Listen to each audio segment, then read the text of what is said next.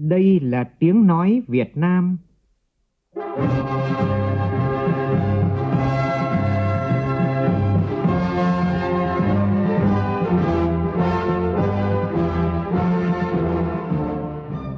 là tiếng nói Việt Nam, phát thanh từ Hà Nội, thủ đô nước Cộng hòa xã hội chủ nghĩa Việt Nam.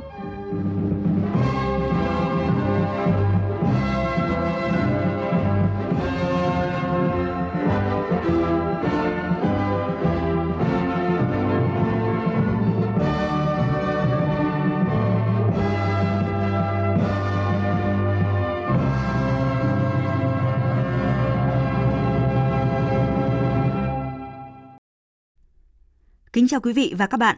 Mời quý vị và các bạn nghe chương trình Thời sự chiều của Đài Tiếng Nói Việt Nam.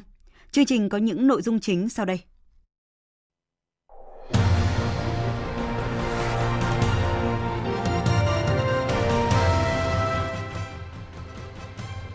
Tổng Bí thư, Chủ tịch nước Nguyễn Phú Trọng có thư gửi đồng bào và chiến sĩ cả nước nhân ngày truyền thống phòng chống thiên tai. Thủ tướng Nguyễn Xuân Phúc dự lễ khánh thành đền thờ Gia Tiên Chủ tịch Hồ Chí Minh tại quần thể di tích quốc gia đặc biệt, khu di tích Kim Liên. Tây Ninh ghi nhận một ca dương tính với SARS-CoV-2 từ Campuchia về Việt Nam bằng đường bộ. 17 người tiếp xúc gần đã được cơ quan chức năng cách ly. Slovenia trở thành quốc gia châu đầu tiên công bố hết dịch COVID-19. Trong khi đó, lần đầu tiên trong 200 năm qua, Hạ viện Mỹ cho phép các nghị sĩ bỏ phiếu từ xa do ảnh hưởng của dịch COVID-19.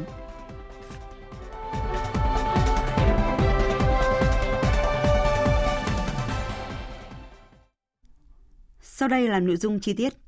Thưa quý vị và các bạn, nhân kỷ niệm 74 năm ngày truyền thống phòng chống thiên tai, Tổng Bí thư Chủ tịch nước Nguyễn Phú Trọng đã gửi thư tới đồng bào và chiến sĩ cả nước.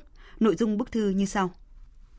Thưa đồng bào và chiến sĩ cả nước, năm 2019 và những tháng đầu năm 2020, thiên tai diễn biến phức tạp, cực đoan, bất thường trên nhiều vùng miền cả nước, đặc biệt là hạn hán, xâm nhập mặn khốc liệt kéo dài tại đồng bằng sông Cửu Long và miền Trung, Tây Nguyên – bão lũ, rông lốc, mưa đá tại nhiều tỉnh miền núi phía Bắc.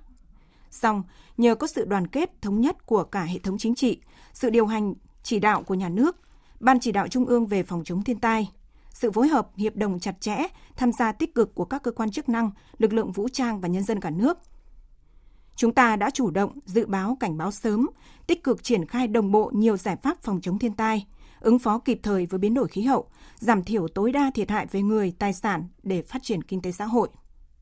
Nhân kỷ niệm 74 năm ngày truyền thống phòng chống thiên tai, 22 tháng 5 năm 1946, 22 tháng 5 năm 2020, thay mặt lãnh đạo Đảng, Nhà nước, tôi nhiệt liệt biểu dương các cơ quan, tổ chức, cá nhân đã tích cực chủ động, thực hiện hiệu quả công tác phòng ngừa, ứng phó kịp thời, khắc phục hậu quả thiên tai năm 2019.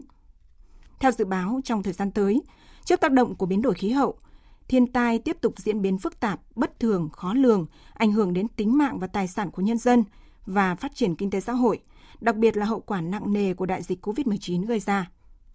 Tôi đề nghị các cấp ủy đảng, chính quyền, cơ quan chức năng về phòng chống thiên tai, các cấp, các bộ ngành, đoàn thể, lực lượng vũ trang và nhân dân các cấp, các bộ ngành, đoàn thể, lực lượng vũ trang và nhân dân cả nước tiếp tục nêu cao tinh thần đoàn kết, phát huy kết quả đã đạt được, chung sức đồng lòng triển khai thực hiện đồng bộ hiệu quả chỉ thị số 42 ngày 24 tháng 3 năm 2020 của Ban Bí thư thực hiện thắng lợi nhiệm vụ phòng chống, khắc phục hậu quả thiên tai năm 2020, góp phần bảo vệ cuộc sống bình an của nhân dân, hướng đến một xã hội an toàn trước thiên tai và sự phát triển bền vững của đất nước.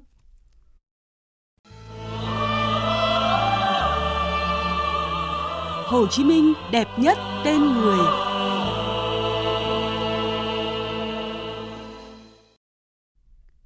Thưa quý vị và các bạn, nhân kỷ niệm 130 năm ngày sinh Chủ tịch Hồ Chí Minh, vào sáng nay, Thủ tướng Nguyễn Xuân Phúc dự lễ khánh thành đền Trung Sơn, đền thờ Gia Tiên Chủ tịch Hồ Chí Minh tại núi Trung, xã Kim Liên, huyện Nam Đàn, tỉnh Nghệ An. Cùng dự có nguyên Chủ tịch Quốc hội Nguyễn Sinh Hùng, Bí thư Trung ương Đảng, trưởng Ban Nội chính Trung ương Phan Đình Trạc, lãnh đạo các bộ, ban ngành và tỉnh Nghệ An và một số địa phương – Phát biểu tại buổi lễ, Thủ tướng Nguyễn Xuân Phúc cho rằng đền thờ được hoàn thành đã truyền tải sâu sắc tính lịch sử văn hóa và bản sắc dân tộc vùng quê xứ Nghệ, thể hiện sự đoàn kết, chung sức chung lòng, củng cố sức mạnh dân tộc, phát huy những giá trị nhân văn tốt đẹp. Phản ánh của phóng viên Vũ Dũng. Đền Trung Sơn được xây dựng hài hòa, trong tổng thể cảnh quan, kiến trúc, không gian khu di tích quốc gia đặc biệt Kim Liên và phù hợp với quy hoạch phát triển khu du lịch lịch sử văn hóa sinh thái núi Trung. Trong tương lai sẽ trở thành một điểm du lịch hấp dẫn, thu hút đông đảo du khách, góp phần thúc đẩy phát triển kinh tế xã hội của tỉnh Nghệ An. Đền Trung Sơn, đền thờ song thân phụ mẫu và anh chị em ruột của Chủ tịch Hồ Chí Minh là công trình có ý nghĩa hết sức đặc biệt, thể hiện truyền thống, đạo lý uống nước nhớ nguồn của dân tộc Việt Nam. Phát biểu tại buổi lễ, Thủ tướng Nguyễn Xuân Phúc cho rằng huyện Nam Đàn, tỉnh Nghệ An xưa nay là vùng đất địa linh nhân kiệt, một vùng đất giàu truyền thống lịch sử, văn hóa, cách mạng.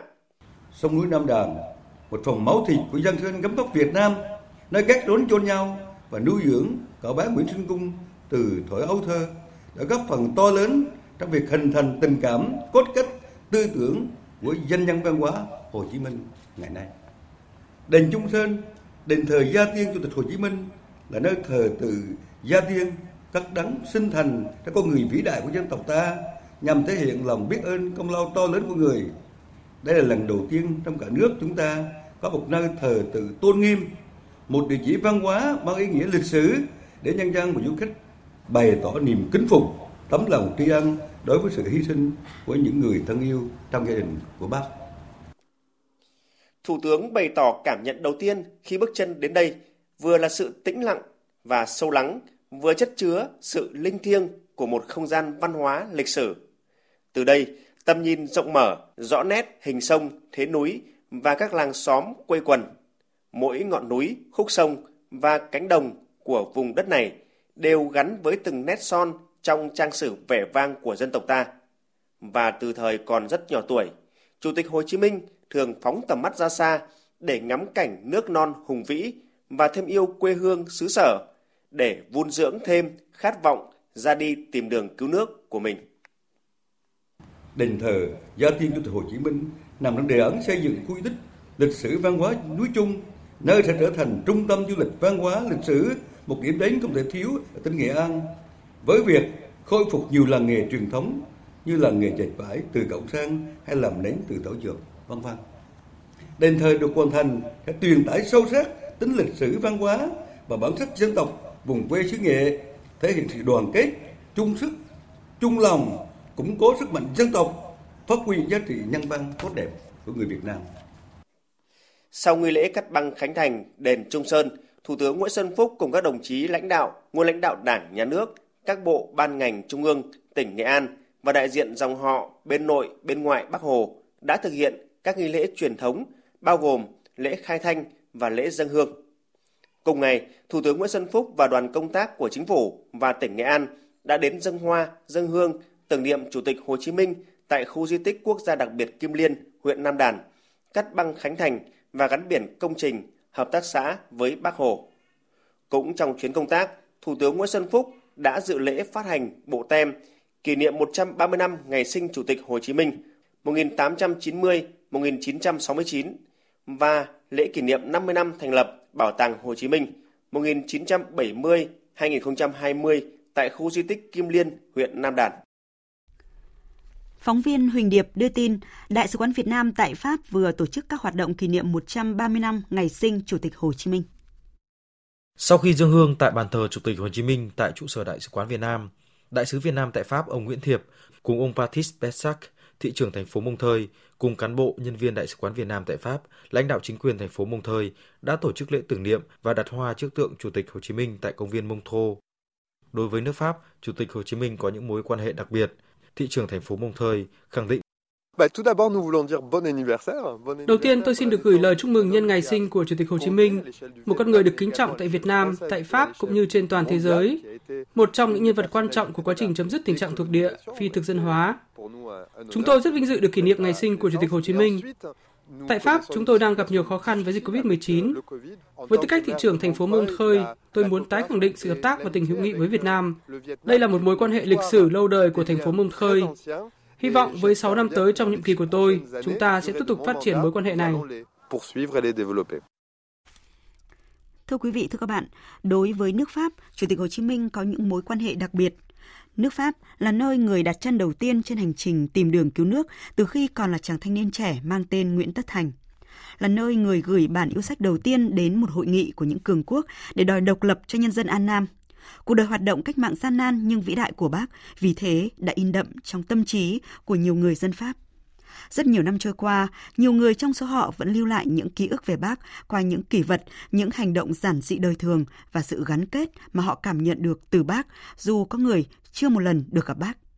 Phóng viên Quang Dũng có bài viết Chiếc mũ len, bức tranh dán giấy và tình cảm của người Pháp đối với bác Hồ. Mời quý vị và các bạn cùng nghe. Bà Claire Biqua chưa từng gặp bác nhưng với bà và gia đình, bác Hồ là một người vô cùng gần gũi.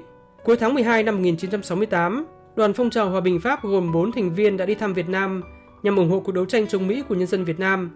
Cha của bà Claire Biqua là ông Pierre Biqua cũng có mặt trong đoàn.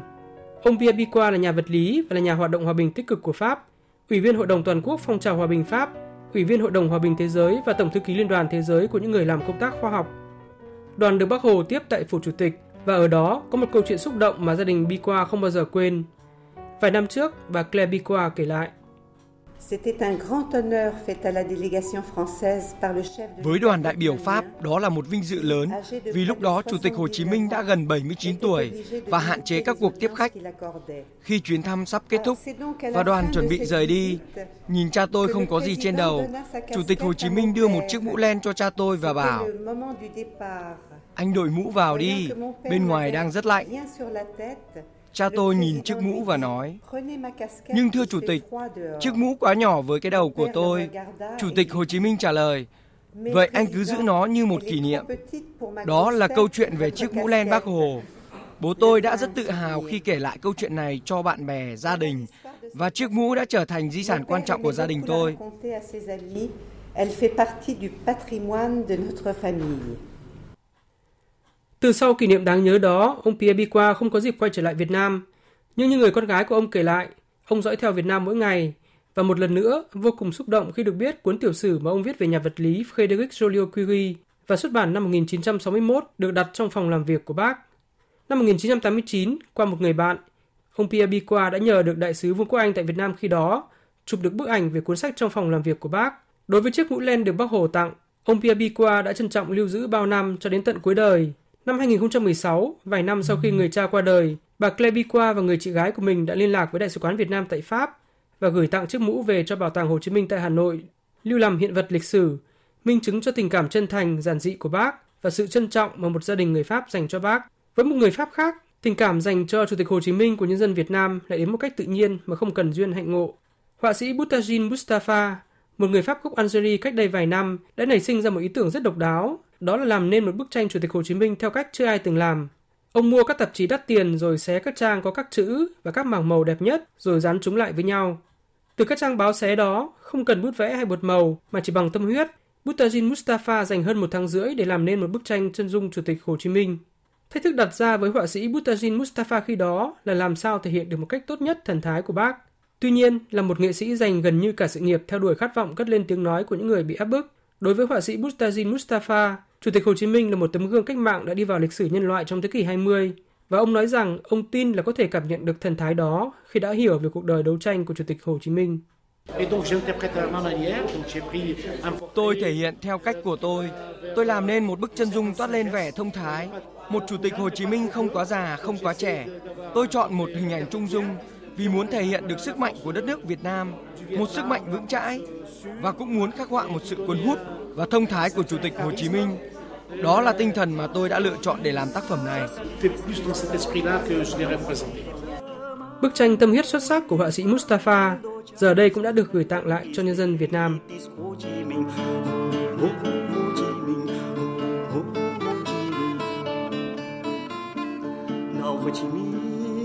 was deep sea sailor. He served his time on seven seas, war and hardship, war part of his early education, exploitation, his ABC, home. Ho Chi Minh.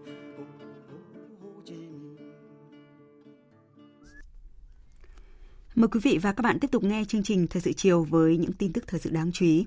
Chiều nay, sau khi nghe chính phủ báo cáo về việc thực hiện, triển khai nghị quyết số 88 của Quốc hội về đổi mới chương trình sách giáo khoa giáo dục phổ thông, Ủy ban Thường vụ Quốc hội phân tích việc xã hội hóa sách giáo khoa còn nhiều bất cập, đồng thời đề nghị chính phủ chuẩn bị kỹ để báo cáo Quốc hội về sự cần thiết có một bộ sách giáo khoa giáo dục phổ thông. Phóng viên Lại Hoa phản ánh. Tại phiên họp, Phó Thủ tướng Vũ Đức Đam cho biết, Chính phủ đã chỉ đạo Bộ Giáo dục và Đào tạo tổ chức thẩm định, phê duyệt, cho phép sử dụng 5 bộ sách giáo khoa lớp 1, các môn học và hoạt động giáo dục bắt buộc và 7 sách giáo khoa môn học tự chọn do các nhà xuất bản tổ chức biên soạn, đánh dấu sự thành công bước đầu về chủ trương xã hội hóa việc biên soạn sách giáo khoa. Bên cạnh đó cũng đã chuẩn bị phương án dự phòng trong mọi trường hợp đều có sách triển khai chương trình. Về có một bộ sách giáo khoa của Bộ Giáo dục Đào tạo, Phó Thủ tướng Vũ Đức Đam cho rằng Nếu có một bộ sách Bộ Giáo dục thì có thiên hướng của các trường sẽ lại chọn cái bộ sách của Bộ Giáo dục biên soạn, mà không chọn những bộ sách của các tổ chức và cá nhân khác biên soạn thì cũng ảnh hưởng không tốt đến chủ trương xã hội hóa và một, chương trình nhiều bộ sách. Thì chính phủ quán triệt cái tinh thần thế này là nghị quyết 88 là nghị quyết của Quốc hội, cho nên trách nhiệm của chính phủ và của Bộ Giáo dục là phải cố gắng hết sức để thực hiện đầy đủ các nội dung của nghị quyết.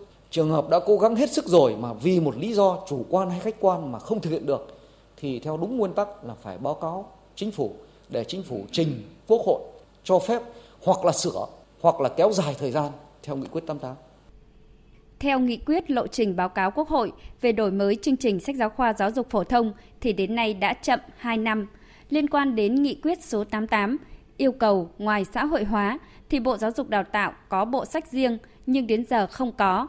Trưởng ban dân nguyện của Thường vụ Quốc hội Nguyễn Thanh Hải đề nghị cần phân tích rõ lý do khách quan vì sao chưa lượng trước được chuyên gia, không đảm bảo đấu thầu. Bà Nguyễn Thanh Hải cũng phân tích thực tế xã hội hóa sách giáo khoa còn nhiều bất cập. Đối với vợ sau khi xã hội hóa thì giá sách giáo khoa tăng lên 2,3 lần so với cả trước khi xã hội hóa. Ờ, cái câu hỏi đặt ra là xã hội hóa là tốt và xã hội hóa là lâu dài là người dân sẽ được lợi. Thế nhưng mà tuy nhiên nó có những cái giai đoạn đầu với những cái lý do mà tại sao lại giá lại cao như vậy. Thế thì đề nghị các đồng chí là quan tâm cái lộ trình như thế nào, bình ổn được giá sách giáo khoa tương xứng với chất lượng nhưng mà không phải quá cao và đặc biệt là liên quan tới vùng sâu vùng xa. Vì bây giờ kết hợp với việc là chúng ta không có bộ sách của nhà nước rồi, không có bộ sách của của Bộ Giáo dục rồi, người ta bắt buộc phải lựa chọn một trong các các bộ sách xã hội hóa thì với giá như vậy thì rõ ràng là nó sẽ ảnh hưởng lên đời sống của người dân và mọi gia đình, mọi nhà đều phải dùng. Tại phiên họp, Chủ tịch Quốc hội Nguyễn Thị Kim Ngân đánh giá cao chính phủ, chỉ đạo tổ chức thực hiện nghị quyết số 88 và vai trò của Bộ Giáo dục Đào tạo. Chưa đồng tình với việc sửa nghị quyết số 88, Chủ tịch Quốc hội cho rằng quốc gia nào cũng có sách giáo khoa do nhà nước biên soạn, trên nền tảng đó tổ chức xã hội hóa.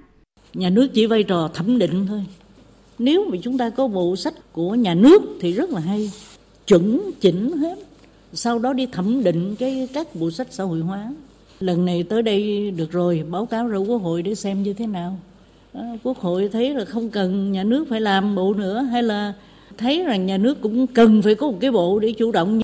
Chúng ta lúc nào cũng phải có một cái cái bộ trong tay ta có bộ sách giáo khoa. Mà nhân dân không có chịu phải đóng tiền nhuận bút hàng năm. Giá sách giáo khoa nó tăng lên thì chính phủ sẽ xem xét.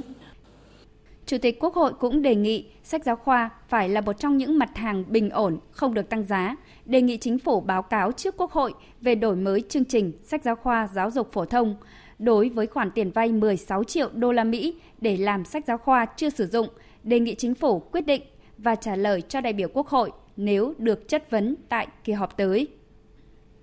Cũng trong chiều nay, Ủy ban Thường vụ Quốc hội cho ý kiến vào dự thảo nghị quyết về việc ban hành các nguyên tắc tiêu chí định mức phân bổ vốn đầu tư công nguồn ngân sách nhà nước giai đoạn 2021-2025.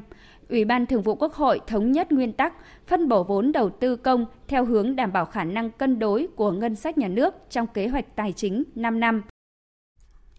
Trước đó, tại phiên làm việc trong sáng nay, Ủy ban Thường vụ Quốc hội cho ý kiến vào chương trình kỳ họp thứ 9 Quốc hội khóa 14. Theo đó, dự kiến tổng thời gian làm việc của Quốc hội là 19 ngày. Phóng viên Lại Hoa tiếp tục thông tin. Nêu ý kiến vào kỳ họp thứ 9, Chủ tịch Quốc hội Nguyễn Thị Kim Ngân đồng ý với việc bổ sung vào chương trình kỳ họp với các nội dung đó là nghe chính phủ báo cáo về thực hiện triển khai nghị quyết số 88 của Quốc hội về đổi mới chương trình sách giáo khoa giáo dục phổ thông và việc tăng vốn điều lệ cho Agribank từ nguồn ngân sách nhà nước. Chương trình thì thống nhất như ờ, Tổng Thư ký đợt 1, đợt 2 và giữa hai đợt có một khoảng thời gian mấy ngày là do để cho các quỹ ban có thời gian để ờ, hoàn chỉnh các dự thảo, cố gắng kết thúc ngày 18 để về chuẩn bị cho cái hội nghị cấp cao ASEAN và cuộc gặp gỡ ASEAN và IPA. Việc ờ, phân công ai trình bày thay mặt thủ tướng trình bày thì do thủ tướng thôi tôi cũng thống nhất là ba lĩnh vực khác nhau tự do thương mại thì bộ trưởng bộ công thương bảo hộ đầu tư là bộ trưởng bộ kế hoạch đầu tư vấn đề quan hệ lao động một một lẻ năm thì giao cho bộ lao động thương binh và xã hội Việc tổng kết nghị quyết số 580 về việc thí điểm hợp nhất Văn phòng Đoàn đại biểu Quốc hội, Văn phòng Hội đồng Nhân dân và Văn phòng Ủy ban Nhân dân cấp tỉnh sẽ được xin ý kiến bằng văn bản. Chủ tịch Quốc hội cho biết, trong kỳ họp thứ 9, Ủy ban Thường vụ Quốc hội sẽ có một phiên họp thứ 45B để giải quyết những vấn đề trình ra Quốc hội. Sáng nay, Ủy viên Bộ Chính trị, Phó Thủ tướng Thường trực Chính phủ Trương Hòa Bình đã có buổi làm việc tại tỉnh Phú Yên về tình hình kinh tế xã hội của địa phương. Tin của phóng viên Thái Bình thường trú tại khu vực miền Trung. Phát biểu tại buổi làm việc, Phó Thủ tướng Thường trực Chính phủ Trương Hòa Bình cho rằng Phú Yên là tỉnh còn nhiều khó khăn, nhưng thời gian qua đã có nhiều nỗ lực đáng ghi nhận. Tỉnh đã triển khai thực hiện quyết liệt các biện pháp phòng chống dịch, lồng ghép với kịch bản tăng trưởng kinh tế. Tuy vậy, tốc độ tăng trưởng kinh tế quý 1 chỉ đạt gần 1,1%, thấp hơn bình quân chung cả nước.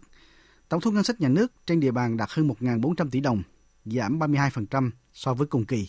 Phó Thủ tướng Trương Hòa Bình đề nghị tỉnh Phú Yên thực hiện tốt mục tiêu kép, vừa chống dịch vừa phát triển kinh tế, thực hiện tốt việc hỗ trợ doanh nghiệp, người dân để Phú Yên phát triển nhanh toàn diện.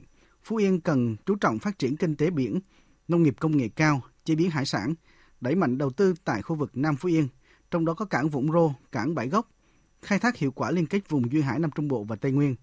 Phó Thủ tướng Trung Hòa Bình nêu rõ. Đẩy mạnh cái Vũng Rô thành một cái cảng biển du lịch, rồi mình làm cái cảng mới, phải không? bãi gốc ấy thành là một cái cảng nước sâu lớn như thế là nếu được thì nó sẽ kết nối mình có sân bay tiếp tục phát triển cái hệ thống giao thông là xuyên từ tây nguyên xuống à, lưu thông hàng hóa qua cả các cái nước ở tiểu vùng sông mekong à, làm sao phấn đấu nỗ lực để trong vòng 5 năm 10 năm nữa là phú yên trở thành một cái tỉnh khá trong tháng năm này, thành phố Hồ Chí Minh sẽ bắt đầu giao đất, giao nhà cho người dân ở khu 4,3 ha nằm ngoài danh khu đô thị mới Thủ Thiêm.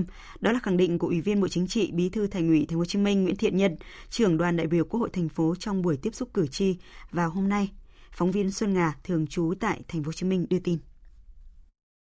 Theo Bí thư Thành ủy Nguyễn Thiện Nhân, thành phố Hồ Chí Minh sẽ bắt đầu giao đất giao nhà cho người dân khu 4,3 hecta nằm ngoài ranh khu đô thị mới Thủ Thiêm thành phố đã làm việc nhiều lần với hơn 300 hộ và đã thống nhất phương án đền bù bổ sung. Trước đó, kết luận của thanh tra chính phủ đã nêu rõ khu hơn 4,3 hecta nằm ngoài ranh quy hoạch khu đô thị mới Thủ Thiêm, quận 2. Hội đồng nhân dân thành phố Hồ Chí Minh đã duyệt phương án, Ban Thường vụ Thành ủy đã cho ý kiến, nhưng do dịch bệnh và một số khó khăn về thủ tục nên có chậm trễ.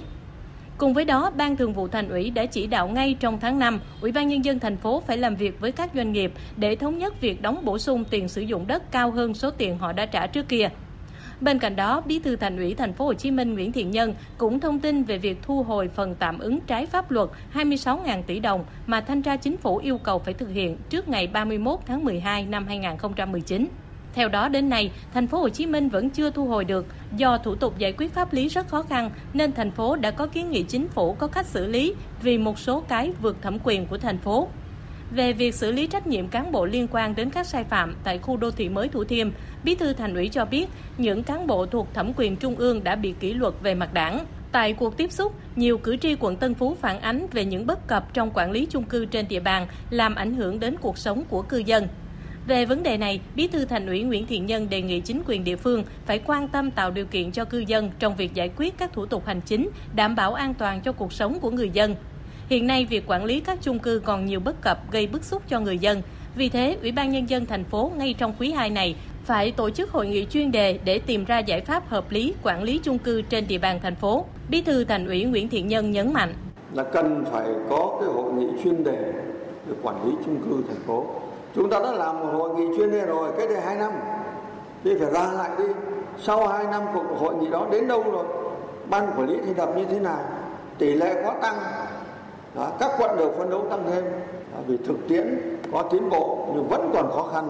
Bí thư Thành ủy Nguyễn Thiện Nhân cũng khẳng định thành phố không bao che, không có vùng cấm trong xử lý vi phạm. Trong thời gian qua đã làm quyết liệt, sắp tới sẽ tiếp tục làm để người dân yên tâm, tin tưởng vào đảng bộ và chính quyền thành phố. Thời sự VOV, nhanh, tin cậy, hấp dẫn. Chiều nay, Ban Chỉ đạo Quốc gia phòng chống dịch COVID-19 công bố ca bệnh số 315 tại tỉnh Tây Ninh. Theo thông tin ban đầu, nam bệnh nhân số 315 quê quán Tân Thành, Tân Châu, Tây Ninh. Điều tra dịch tễ cho thấy từ ngày 10 tháng 1, bệnh nhân từ Việt Nam đi bằng xe khách qua Siem Reap, Campuchia. Ngày mùng 2 tháng 5, người này đón xe khách về Việt Nam thì đi xe ôm do tài xế người Campuchia chở về tới nhà người dì ruột ở ấp Tân Đông, xã Tân Thành. Đến trưa cùng ngày, người này có gặp hai người dì tại nhà. Sau đó, người dân địa phương phát hiện báo công an xã đưa về trụ sở lập phiếu điều tra. Sáng mùng 3 tháng 5, Trung tâm Y tế Tân Châu đưa bệnh nhân về cách ly tại K71. Ngày mùng 5 tháng 5, bệnh nhân lấy mẫu lần 1, kết quả xét nghiệm âm tính. Ngày 15 tháng 5, xét nghiệm lần 2 cho kết quả dương tính với SARS-CoV-2. Sau khi có kết quả xét nghiệm, ngành y tế nhanh chóng điều tra các ca tiếp xúc gần hay còn gọi là F1, xác định có 17 người đưa về cách ly tại Trung tâm Y tế Tân Châu và Bệnh viện Đa khoa tỉnh Tây Ninh. Cục Hàng không Việt Nam vừa cho biết dự kiến sẽ có 21 chuyến bay chở công dân Việt Nam từ nước ngoài về nước trong khoảng thời gian từ ngày 18 tháng 5 đến ngày 15 tháng 6. Và trong hai ngày qua thì đã có hai chuyến bay đưa công dân từ Mỹ và khu vực châu Âu về nước. Thông tin cụ thể như sau. Trong hai ngày qua, cơ quan chức năng Việt Nam, các cơ quan đại diện Việt Nam ở khu vực châu Âu như Tây Ban Nha, Đức, Thụy Sĩ và hãng hàng không quốc gia Việt Nam đã phối hợp với các cơ quan chức năng sở tại đưa hơn 200 công dân Việt Nam từ một số quốc gia châu Âu về nước an toàn. Đây là những công dân có hoàn cảnh đặc biệt khó khăn và có nguyện vọng về nước, trong đó có trẻ em dưới 18 tuổi, người cao tuổi, người ốm đau và có bệnh nền, phụ nữ mang thai, người đi du lịch và quá cảnh từ các nước khác bị kẹt lại, người lao động hết hạn thị thực và hợp đồng lao động, công dân đi công tác ngắn hạn và du học sinh đã hoàn thành chương trình học. Lúc 15 giờ chiều nay, chuyến bay VN08 của hãng hàng không quốc gia Việt Nam đã hạ cánh xuống sân bay quốc tế Đà Nẵng. Ngay sau khi hạ cánh, toàn bộ hành khách được Trung tâm Kiểm soát Bệnh tật thành phố Đà Nẵng lấy mẫu xét nghiệm SARS-CoV-2 trong vòng 12 giờ đồng hồ đầu tiên theo đúng quy định. Bác sĩ Ngô Thị Kim Yến, Giám đốc Sở Y tế thành phố Đà Nẵng cho biết phố là rất là ăn ý giữa bên quân đội với sân bay với mình. Cứ xuống thì anh em mà làm thủ tục rồi chuyển về các cái khu cách ly của bên quân đội. Y tế họ đã xuống quân đội để họ chuẩn bị sẵn sàng hết. Giữa y tế với bên quân đội thì phối hợp đi vào này nấy hết rồi. Y tế họ xuống họ làm việc với bên chỗ cái khu cách ly để họ chuẩn bị các cái phương tiện rồi chuẩn bị phối hợp khi người ta về rồi đón tiếp là quản lý về chuyên môn y tế. Cũng trong sáng nay theo giờ Việt Nam, có thêm một chuyến bay đưa công dân Việt Nam tại Mỹ về nước. 345 công dân Việt Nam về nước trên chuyến bay, chủ yếu là học sinh, sinh viên, cũng có cả người cao tuổi và trẻ sơ sinh. Phần lớn trở về giải rác từ khắp các bang ở khu vực bờ đông của nước Mỹ, trong đó có những nơi là trung tâm dịch của nước này như New York. Chuyển sang những thông tin đáng chú ý khác, vào sáng nay, tỉnh Quảng Ninh tổ chức tiếp xúc trực tuyến với hơn 400 doanh nghiệp tại các điểm cầu trong toàn tỉnh nhằm tháo gỡ khó khăn, phục hồi và thúc đẩy sản xuất kinh doanh sau dịch COVID-19. Phóng viên Trường Giang thường trú tại khu vực Đông Bắc đưa tin. Kiến nghị của các doanh nghiệp chủ yếu tập trung vào các cơ chế chính sách tháo gỡ khó khăn, tạo thuận lợi về tiếp cận vốn, tín dụng, tài chính, thuế, thương mại, thúc đẩy xuất nhập khẩu, đẩy nhanh giải ngân vốn đầu tư, xử lý vướng mắc về lao động, hỗ trợ cho chuyên gia nước ngoài nhập cảnh. Ông Đặng Minh Trường, Chủ tịch Hội đồng Quản trị Tập đoàn Sun Group cho rằng ngành du lịch dịch vụ hiện đang cần rất nhiều thời gian để phục hồi. Để tạo nên lợi thế cạnh tranh so với các địa phương khác, Quảng Ninh cần có gói kích cầu giảm giá mạnh tại tất cả các điểm du lịch – khuyến khích doanh nghiệp đưa ra các combo khuyến mãi để tạo thành chuỗi sản phẩm mới, hấp dẫn. Cùng với đó là cần nâng cao chất lượng hạ tầng, ổn định giá cả, tránh chặt chém, đảm bảo an toàn cho du khách và tăng cường quảng bá mạnh mẽ bằng nhiều kênh, nhiều hình thức. Ông Bruno Daspert, Tổng Giám đốc Công ty Cổ phần Khu công nghiệp Bắc Tiền Phong, Công ty Cổ phần Khu công nghiệp Tiền Phong, thuộc Tổ hợp Khu công nghiệp Dipsy kiến nghị sớm điều chỉnh quy hoạch, đẩy nhanh giải phóng mặt bằng, hỗ trợ các nhà đầu tư thứ cấp và sớm thành lập khu kinh tế ven biển Quảng Yên – đồng thời cũng đưa ra một số tư vấn cho chính quyền, tận dụng, nắm bắt thời cơ khi có làn sóng đầu tư mới vào Việt Nam sau đại dịch. Tôi nhận thấy Quảng Ninh có thể là địa phương lý tưởng, có lợi ích từ chiến lược Trung Quốc cộng một. Quảng Ninh có cơ hội để phát triển các cụm công nghiệp chuyên biệt, cần nâng cấp các trường dạy nghề để đáp ứng nhân lực cho các khu công nghiệp này, thúc đẩy các sáng kiến về phát triển xanh, tận dụng các lợi thế cảnh quan để phát triển bền vững, làm cho Quảng Ninh khác biệt so với các địa phương khác. Đại diện các sở ban ngành của Quảng Ninh đã trao đổi, giải đáp kiến nghị của cộng đồng doanh nghiệp, chú trọng các giải pháp có thể thực hiện ngay về cơ chế cho du lịch dịch vụ, khu công nghiệp, hỗ trợ nông nghiệp, xuất nhập khẩu. Ông Nguyễn Văn Thắng, Chủ tịch Ủy ban nhân dân tỉnh Quảng Ninh khẳng định: Chúng tôi sẽ tiếp tục ban hành thêm những chính sách mới để tiếp tục có cái hỗ trợ cho các doanh nghiệp.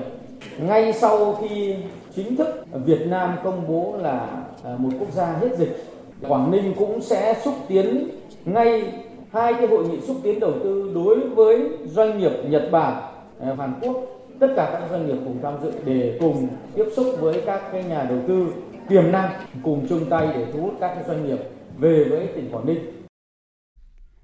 Hôm nay, Hiệp hội Du lịch Việt Nam đã chọn Cần Thơ và khu vực đồng bằng sông Cửu Long làm địa điểm phát động chương trình kích cầu du lịch nội địa toàn quốc, khởi đầu cho việc khôi phục hoạt động của các doanh nghiệp du lịch cả nước sau đại dịch COVID-19.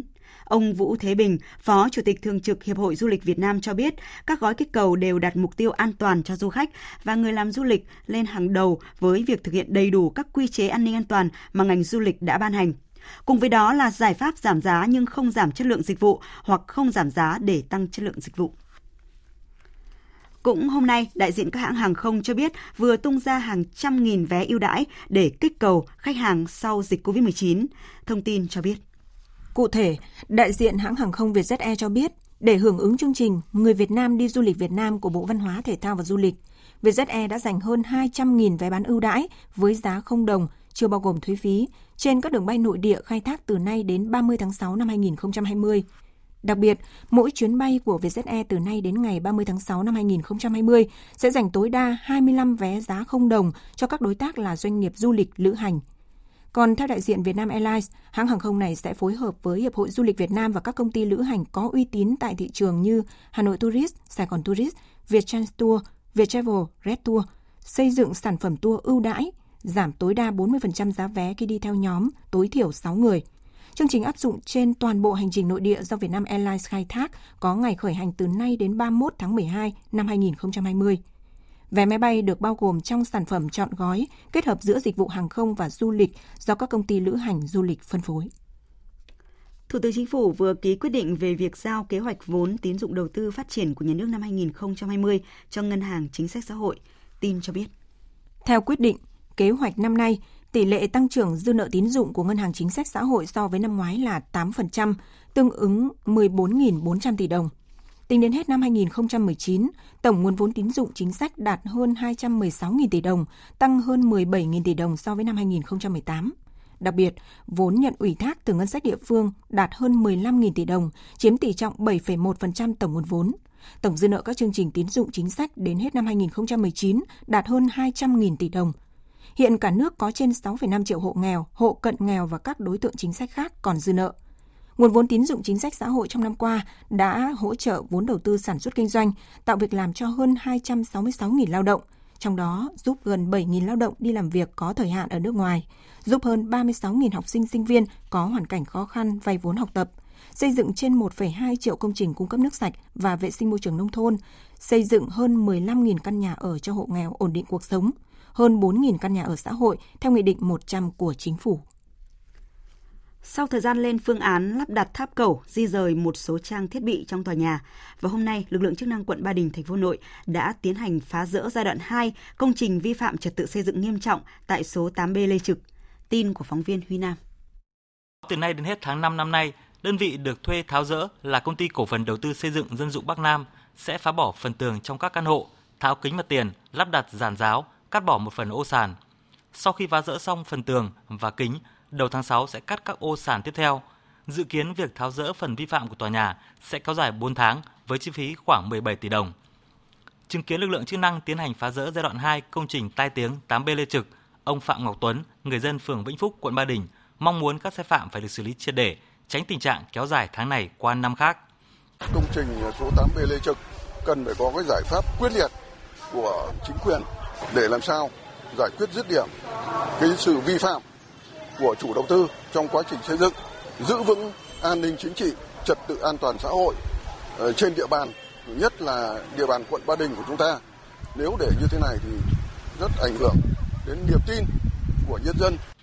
Trước đó, lý giải về thực trạng chậm trễ việc phá rỡ phần vi phạm công trình 8B Lê Trực, ông Tạ Nam Chiến, Chủ tịch Ủy ban nhân dân quận Ba Đình cho rằng ngoài vướng mắc là chưa tìm được đơn vị tư vấn để thiết kế phá rỡ là thái độ không hợp tác của chủ đầu tư dự án.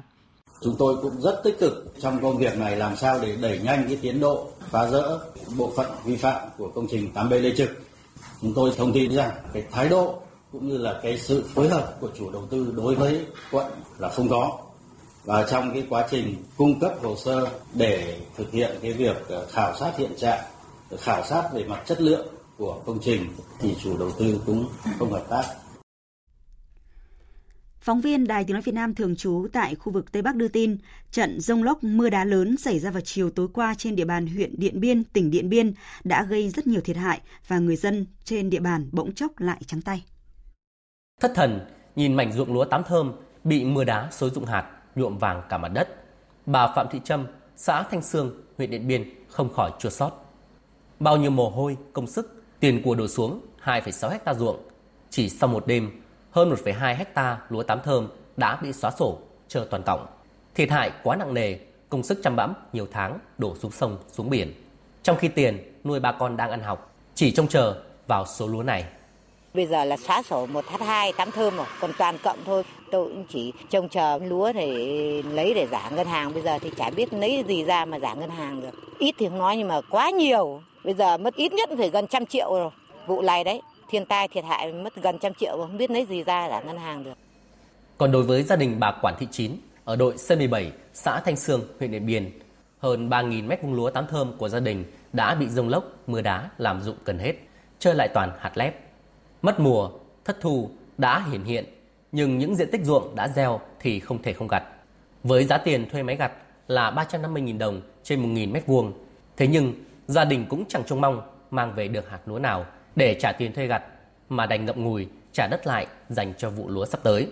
Mấy tháng trời mới được một hạt thóc mà đang lúc thời điểm thu hoạch, thời tiết khí hậu nó cho một trận như thế thì ờ, bây giờ ảnh hưởng đến người dân là quá nhiều, thiệt hại quá lớn vì bây giờ riêng cái tám thơm ấy thì là dụng hầu như là hết. Thế còn những cái giống xén cù nó còn ờ, cứu vãn lại được ờ, một ít thôi chứ cũng không được nhiều. Tám thơm hầu như là hết, bây giờ còn trơ hết. Những cái hạt lép là ở lại, còn hạt chắc là rơi hết sạch. Theo thống kê sơ bộ của Ủy ban nhân dân huyện Điện Biên, nhiều diện tích trồng lúa tám thơm trên cánh đồng Mường Thanh thuộc địa bàn huyện đã bị thiệt hại lên đến 90%, nơi ít cũng lên đến 50%. Hiện chính quyền địa phương đang khẩn trương chỉ đạo các thôn, bản thống kê thiệt hại. Chương trình thời sự chiều sẽ được tiếp tục với một số thông tin thời tiết đáng chú ý. Theo dự báo thì từ chiều tối nay đến ngày mai ở khu vực Bắc Bộ và Bắc Trung Bộ có mưa rông trên diện rộng, riêng vùng núi Bắc Bộ có mưa vừa mưa to, có nơi mưa rất to. Trong mưa rông có khả năng xảy ra lốc xét, mưa đá và gió giật mạnh. Khu vực Hà Nội cũng được dự báo là có mưa rào và rông, cục bộ có mưa vừa mưa to. Sang ngày mai, theo dự báo thì ở phía Tây Bắc Bộ có nắng nóng diện rộng với nhiệt độ cao nhất từ 33 đến 36 độ, có nơi trên 37 độ. Bắc và Trung Trung Bộ có nắng nóng diện rộng, nhiệt độ cao nhất 34 đến 37 độ, có nơi trên 38 độ. Thời gian có nhiệt độ trên 35 độ là từ 11 giờ đến 16 giờ. Cảnh báo nắng nóng ở các tỉnh Trung Bộ có khả năng còn kéo dài đến khoảng ngày 20-21 tháng 5.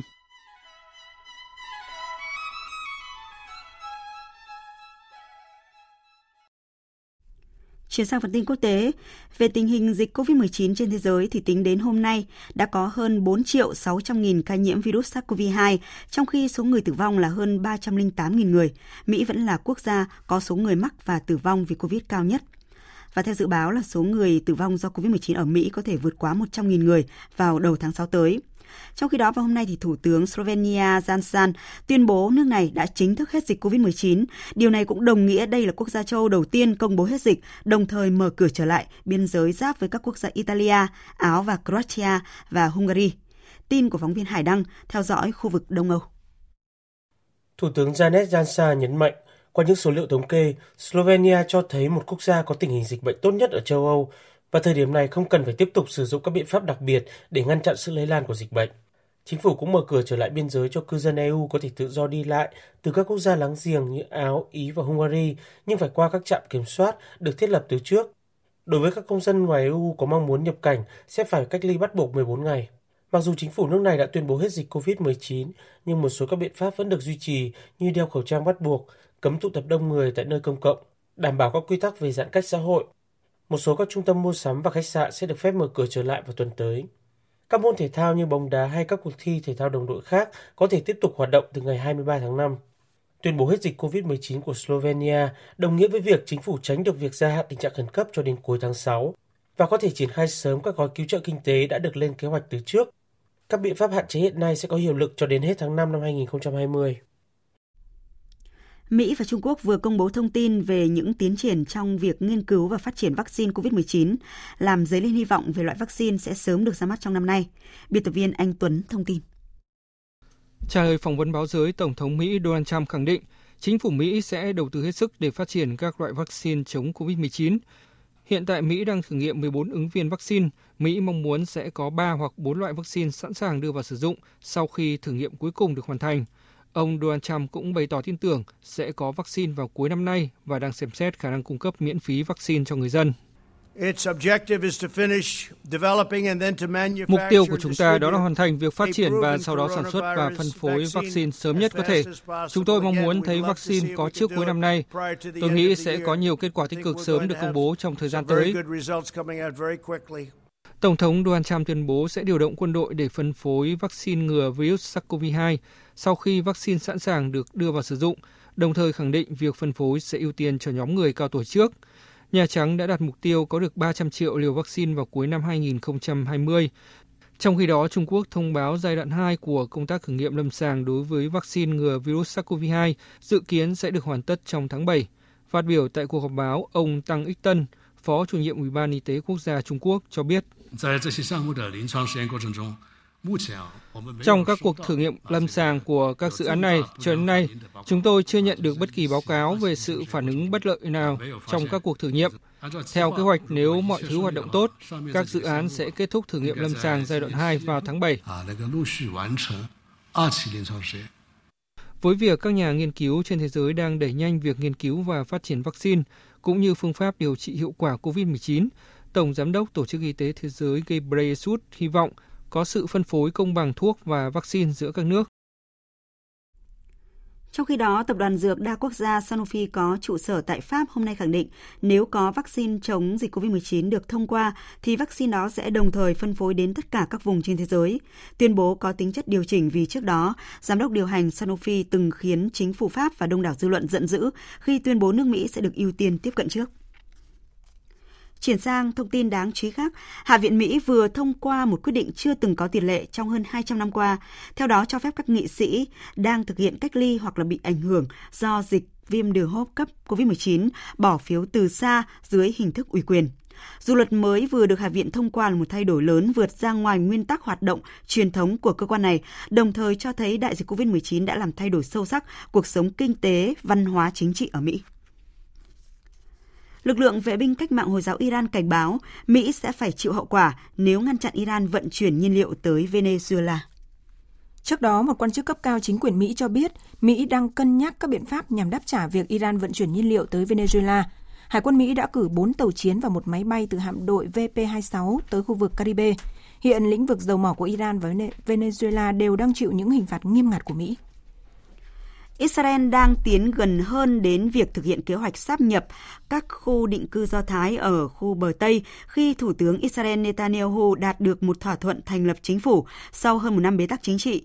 Tuy nhiên, kế hoạch này đang nhận được nhiều sự phản đối và chỉ trích của các nước Ả Rập và châu Âu khi cho rằng hành động của Israel sẽ giáng một đòn mạnh vào giải pháp hai nhà nước được cộng đồng quốc tế hậu thuẫn.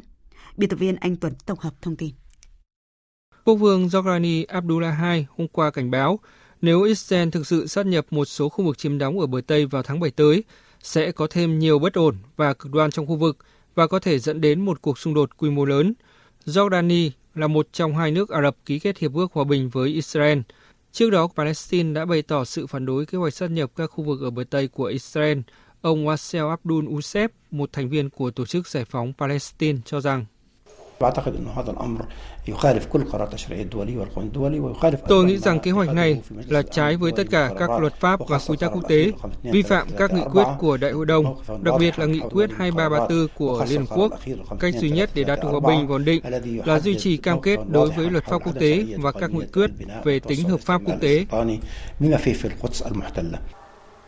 Hiện phong trào Hồi giáo Hamas đang kiểm soát giải Gaza kêu gọi Tổng thống Palestine Mahmoud Abbas mời các phe phái và lực lượng ở cấp Tổng thư ký tổ chức một hội nghị khẩn cấp nhằm xây dựng chiến lược hiệu quả để đối phó với kế hoạch sát nhập của Israel.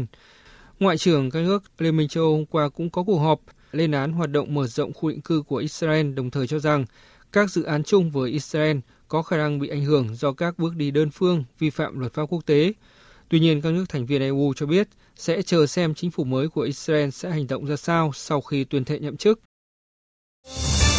Thời sự VOV, nhanh, tin cậy, hấp dẫn. Quý vị và các bạn đang nghe chương trình Thời sự chiều của Đài Tiếng Nói Việt Nam và chúng tôi xin tiếp tục chương trình Thời sự chiều nay với một vấn đề đang thu hút sự quan tâm của dư luận xã hội. Thưa quý vị và các bạn, do mục tiêu của kỳ thi tốt nghiệp trung học phổ thông năm nay tập trung vào xét tốt nghiệp nên các trường đại học cũng đang phải thay đổi phương thức xét tuyển của mình. Nếu các năm trước chỉ có các trường ở top dưới sử dụng xét học bạ để tuyển sinh thì năm nay nhiều trường top giữa thậm chí là top trên cũng sử dụng hình thức này. Tuy nhiên, các chuyên gia và Bộ Giáo dục và Đào tạo cũng khuyến cáo các trường cẩn trọng khi mà xét tuyển theo hình thức này. Phóng viên Minh Hường ghi nhận ý kiến của nhiều chuyên gia giáo dục và của các nhà giáo. Trong mùa tuyển sinh năm 2020, ngoài sử dụng kết quả của kỳ thi tốt nghiệp trung học phổ thông để xét tuyển, thì nhiều trường đại học thông báo sử dụng bổ sung hoặc tăng chỉ tiêu xét tuyển theo kết quả học tập bậc phổ thông hay còn gọi là xét tuyển học bạ để tuyển sinh.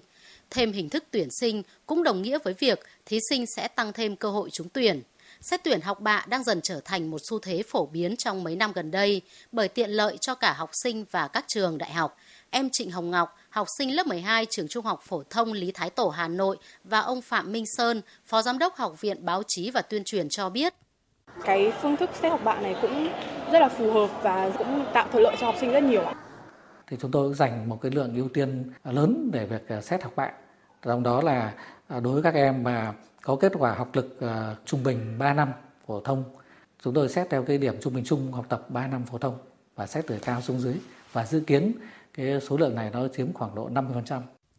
Tuy vậy, nhiều chuyên gia lo ngại tuyển sinh theo hình thức này sẽ có nhiều nguy cơ rủi ro cho cả thí sinh và các trường bởi chất lượng học bạ ở nhiều nơi chưa được kiểm soát chặt chẽ, chưa đánh giá thực chất học lực của thí sinh.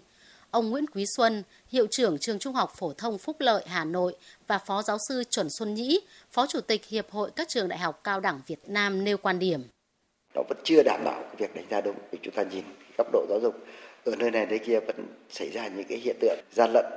Ở nước ta thì phải nói thật là cho đến thời điểm này ta chưa hoàn toàn tin vào cái đánh giá ở phổ thông 100%. Mới đây, Hiệp hội các trường đại học cao đẳng Việt Nam cũng kiến nghị với Bộ Giáo dục và Đào tạo hạn chế việc xét tuyển qua học bạ vì chất lượng đào tạo ở bậc phổ thông còn chưa được kiểm soát chặt chẽ, thì cách xét tuyển như vậy có thể tạo ra sự không công bằng giữa các thí sinh. Không chỉ các chuyên gia lo ngại về chất lượng điểm theo học bạ, mà tại cuộc họp giữa Bộ Giáo dục và Đào tạo với các trường đại học về tuyển sinh năm 2020, Bộ trưởng Bộ Giáo dục và Đào tạo Phùng Xuân Nhạ cũng khẳng định chất lượng điểm trong học bạ giữa các vùng miền, các trường rất khác nhau. Có những vùng học bạ rất long lanh nhưng chưa chắc chất lượng đã cao. Vì vậy, những trường dành nhiều chỉ tiêu để xét tuyển học bạ phải đặc biệt chú ý. Sau khi có cái phổ điểm sẽ đối sánh với lại cái học bạ cần thiết để thấy được cái chất lượng thực với lại cái chất lượng đánh giá quá trình mà địa phương như thế nào. Chứ không phải là chúng ta thuần túy dựa vào điểm không đâu. Cho nên cái chất lượng học bạ bây giờ là điện tử là chúng ta có thể so sánh được.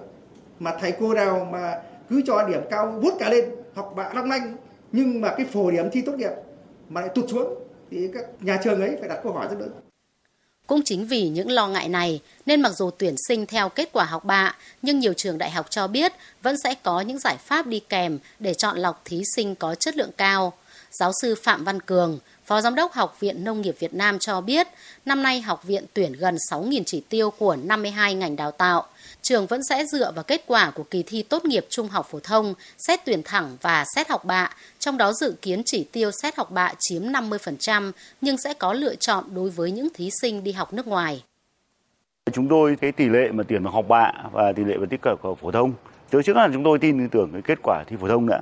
Chúng tôi đang hợp tác với cả các trường đại học của Nhật, ở Đại học Tokyo, Đại học Hàn Quốc, Trung Quốc chúng tôi có một số cái suất học bổng du học nước ngoài sau khi mà các em nó tuyển vào học viện đăng ký vào các ngành rồi nhưng thì cái việc mà khi vào đây các em ngoài cái kết quả thi phổ thông trung học hay kết quả học bạ chúng tôi sẽ có cái tổ chức xét tuyển để mà lựa chọn lại lựa chọn những người đi học ở nước ngoài các chuyên gia cũng cho rằng các trường đại học được tự chủ tuyển sinh nên việc tuyển sinh theo hình thức nào, tỷ lệ tuyển sinh ở mỗi hình thức ra sao vân vân đều do các trường tự quyết định.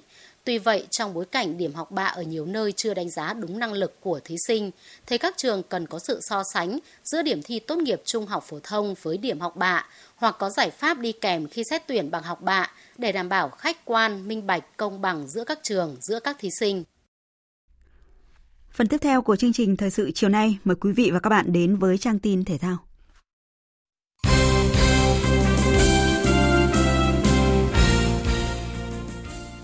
Quý vị và các bạn thân mến, câu lạc bộ Phố Hiến khép lại năm 2019 với thành tích đầy ấn tượng. Trong lần đầu tiên góp mặt ở giải hạng nhất, câu lạc bộ Phố Hiến đã giành ngôi Á quân. Sau thành công này, thầy trò huấn luyện viên Hứa Hiển Vinh đặt mục tiêu cao cho mùa giải mới, quyết tâm giành vé lên chơi V-League 2021. Để thực hiện hóa tham vọng đề ra, Phố Hiến đã có sự chuẩn bị kỹ lưỡng về mặt lực lượng khi có sự tăng cường của 10 cầu thủ mới, trong đó có một số gương mặt cư cựu từng chinh chiến ở V-League nhiều năm qua như là Trịnh Quang Vinh, câu lạc bộ Sài Gòn FC, Phan Huy Lam, câu lạc bộ SHB Đà Nẵng và Nguyễn Xuân Dương, câu lạc bộ Phù Đồng FC. Theo huấn luyện viên Hứa Hiển Vinh, đây sẽ là những nhân tố giúp các cầu thủ trẻ của câu lạc bộ có thêm kinh nghiệm trận mạc. Về à, sự bổ sung thì nhìn lại thì bổ sung ờ, ba tuyến thì có dày dặn kinh nghiệm hơn. À, ba anh này sẽ là dìu dắt những em ở vị trí đó. Bên cạnh những gương mặt mới, đội chủ sân PVF cũng giữ chân được nhiều gương mặt trụ cột như trung vệ U23 Việt Nam Nguyễn Trọng Long, Uông Ngọc Tiến. Sự kết hợp này đã tạo nên bộ khung vững chắc của câu lạc bộ Phố Hiến không chỉ trong mùa bóng 2020.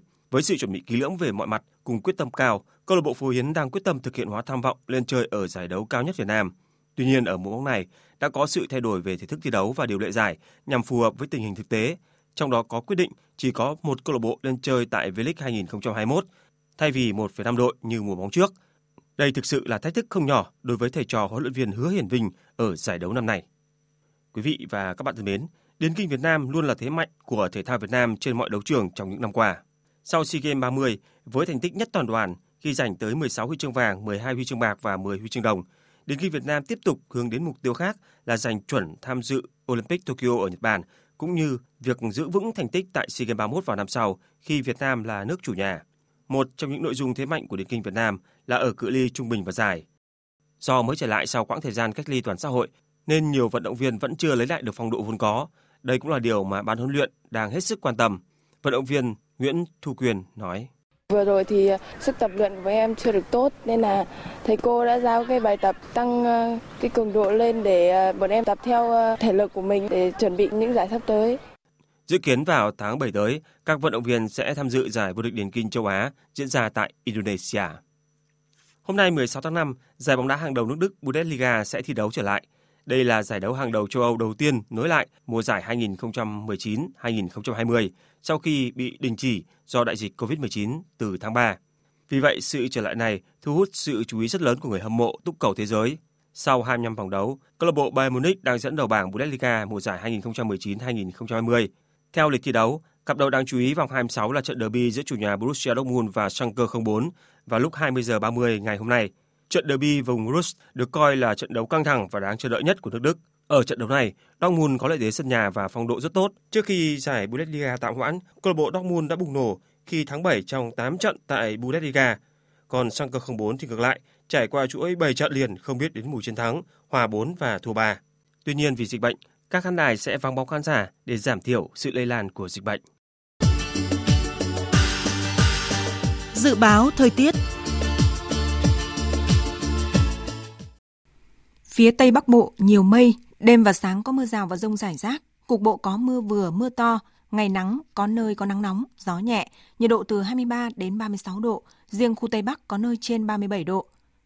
Phía Đông Bắc Bộ nhiều mây, đêm và sáng có mưa, có nơi mưa vừa, mưa to và rông, Riêng vùng núi có nơi mưa vừa, mưa to, có nơi mưa rất to và rải rác có rông, gió nhẹ, nhiệt độ từ 23 đến 31 độ. Các tỉnh từ Thanh Hóa đến Thừa Thiên Huế có mây, đêm có mưa rào và rông vài nơi, ngày nắng nóng. Riêng phía Bắc, chiều tối mai có mưa rào và rông rải rác, cục bộ có mưa vừa, mưa to, gió nhẹ, nhiệt độ từ 24 đến 37 độ, riêng vùng núi có nơi trên 38 độ. Các tỉnh ven biển từ Đà Nẵng đến Bình Thuận có mây, chiều tối và đêm có mưa rào và rông vài nơi, ngày nắng nóng, gió đông nam cấp 2, cấp 3, nhiệt độ từ 25 đến 37 độ, phía Bắc có nơi trên 37 độ. Tây Nguyên có mây, đêm có mưa rào và rông vài nơi, ngày nắng, chiều tối mai có mưa rào và rông rải rác, gió nhẹ. Trong cơn rông có khả năng xảy ra lốc, xét và gió giật mạnh, nhiệt độ từ 21 đến 34 độ. Nam Bộ có mây, đêm có mưa rào và rông vài nơi, ngày nắng, chiều tối mai có mưa rào và rông rải rác, gió nhẹ, nhiệt độ từ 25 đến 35 độ. Khu vực Hà Nội nhiều mây, đêm và sáng có mưa, có nơi mưa vừa, mưa to và rải rác có rông, gió đông nam cấp 2, cấp 3, nhiệt độ từ 23 đến 31 độ, có nơi trên 31 độ. Dự báo thời tiết biển Bắc Vịnh Bắc Bộ, Nam Vịnh Bắc Bộ, vùng biển từ Quảng Trị đến Quảng Ngãi và vùng biển từ Bình Định đến Ninh Thuận có mưa rào và rông rải rác. Trong cơn rông đề phòng xảy ra lốc xoáy và gió giật mạnh, tầm nhìn xa trên 10 km, giảm xuống từ 4 đến 10 km trong mưa, gió đông nam đến nam cấp 4, cấp 5. Khu vực Bắc Biển Đông có mưa rào và rông vài nơi, riêng khu vực phía đông đêm có mưa rào và rông rải rác. Trong cơn rông đề phòng có lốc xoáy và gió giật mạnh. Tầm nhìn xa trên 10 km, giảm xuống từ 4 đến 10 km trong mưa, gió nhẹ, riêng phía đông bắc có gió tây nam cấp 4 cấp 5. Khu vực giữa Biển Đông, khu vực quần đảo Hoàng Sa thuộc thành phố Đà Nẵng, khu vực Nam Biển Đông và khu vực quần đảo Trường Sa thuộc tỉnh Khánh Hòa, vùng biển từ Bình Thuận đến Cà Mau, vùng biển từ Cà Mau đến Kiên Giang và Vịnh Thái Lan có mưa rào và rông vài nơi, tầm nhìn xa trên 10 km, gió nhẹ. Quý vị và các bạn vừa nghe chương trình Thời sự chiều của Đài Tiếng Nói Việt Nam. Chương trình do các biên tập viên Nguyễn Hằng, Đức Hưng cùng phát thanh viên Quỳnh Anh, kỹ thuật viên Uông Biên thực hiện. Chịu trách nhiệm nội dung Nguyễn Thị Tuyết Mai. Cảm ơn quý vị và các bạn đã quan tâm theo dõi.